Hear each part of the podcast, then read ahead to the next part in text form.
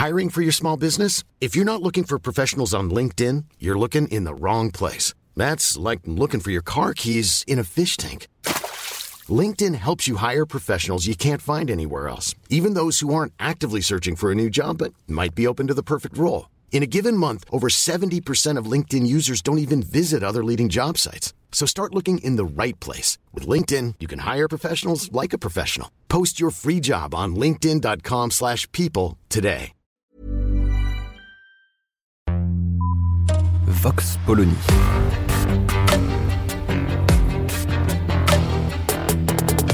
L'actualité vue par la directrice du magazine Marianne, Natacha Polony.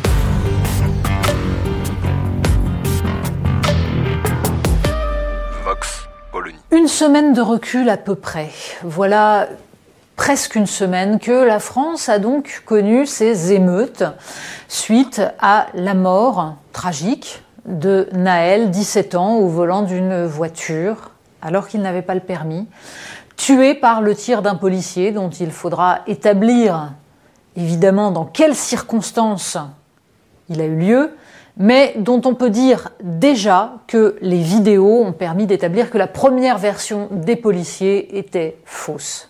C'est bien un des multiples problèmes qui se posent alors qu'on a vu des scènes de pillage comme on ne pensait pas pouvoir en voir en France.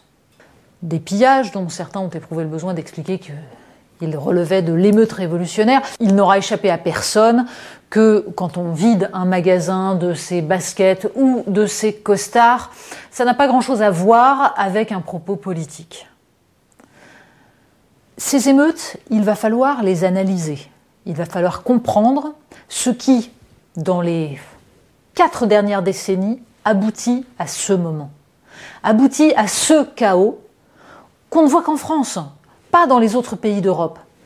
Ça peut s'apparenter à ce qui se passe aux États-Unis, mais c'est un autre sujet justement, et il va falloir du temps pour essayer de comprendre.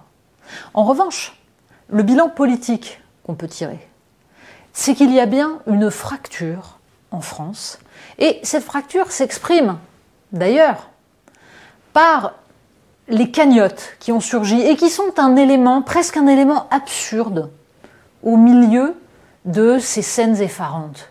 Deux cagnottes donc, ou plutôt trois, mais une troisième lancée par l'amicale des motards de la police, donc cagnotte corporatiste assez peu relayée. En revanche, deux autres cagnottes, l'une pour la mère de Naël, l'autre lancée par l'éditorialiste, membre de Reconquête, Jean Messia, au profit de la famille du policier mis en cause. Comme si on avait là deux objets d'identification. Choisis ton camp, camarade. Rien de plus malsain. D'ailleurs, on voit la gêne des politiques, on voit Elisabeth Borne expliquer que ça ne va pas dans le sens de l'apaisement, certes. On voit tous les médias s'offusquer contre la cagnotte lancée par un représentant de l'extrême droite. En fait, c'est le principe même de ces cagnottes qui pose problème. Qu'il faille aider des familles en difficulté, qu'il faille montrer un élan de solidarité pour des gens qui ont à subir une situation tragique, oui. Mais on voit combien il y a là, dans le cas présent, une façon de donner quitus, une façon d'absoudre. Et là encore, de le faire avant même qu'une enquête ait pu déterminer exactement ce qui s'est passé.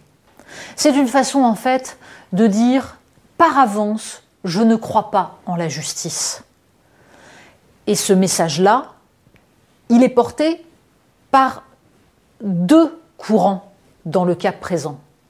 On voit d'ailleurs que la cagnotte pour la famille, pour la mère de Naël, a recueilli environ 19 000 dons, tandis que celle pour le policier en a recueilli environ, et pour le moment, 75 000, avec un don moyen qui est à peu près le même, parce que c'est la somme classique qu'on donne pour une cagnotte. Donc on est à une moyenne de 19 euros pour les deux. Ce qui pour la cagnotte, pour la famille du policier, fait tout de même une somme pour l'instant encore, d'un million quatre cent mille euros. Alors, ce qui pose problème là-dedans, c'est qu'évidemment, les gens qui lancent ces cagnottes le font à dessein pour galvaniser, comme une sorte de référendum, parce qu'on considère que l'expression politique ne serait pas permise.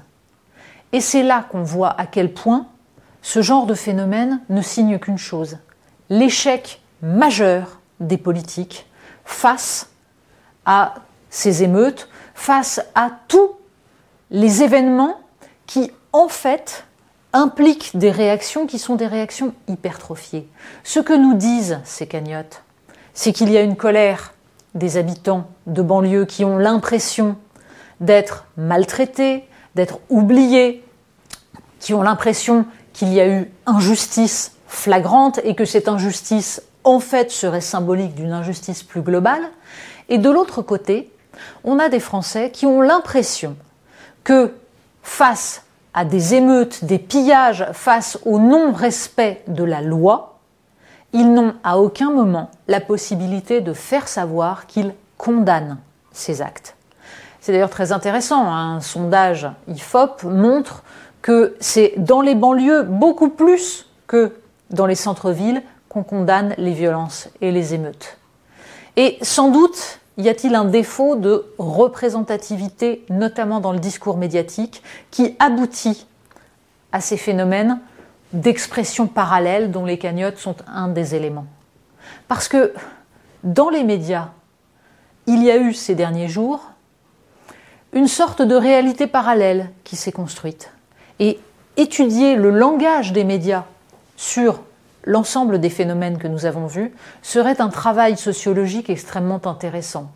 Par exemple, quand on parle à propos d'un jeune garçon de 17 ans, évidemment beaucoup trop jeune pour mourir, mais qui a déjà eu des rappels à la loi, qui a plusieurs fois refusé d'obtempérer à la police, qui conduisait une voiture puissante sans permis, s'impose l'expression petit à petit du petit Naël, ce qui, dans l'esprit, laisse penser qu'il s'agit d'un enfant, un enfant de 12 ans, de 13 ans au maximum.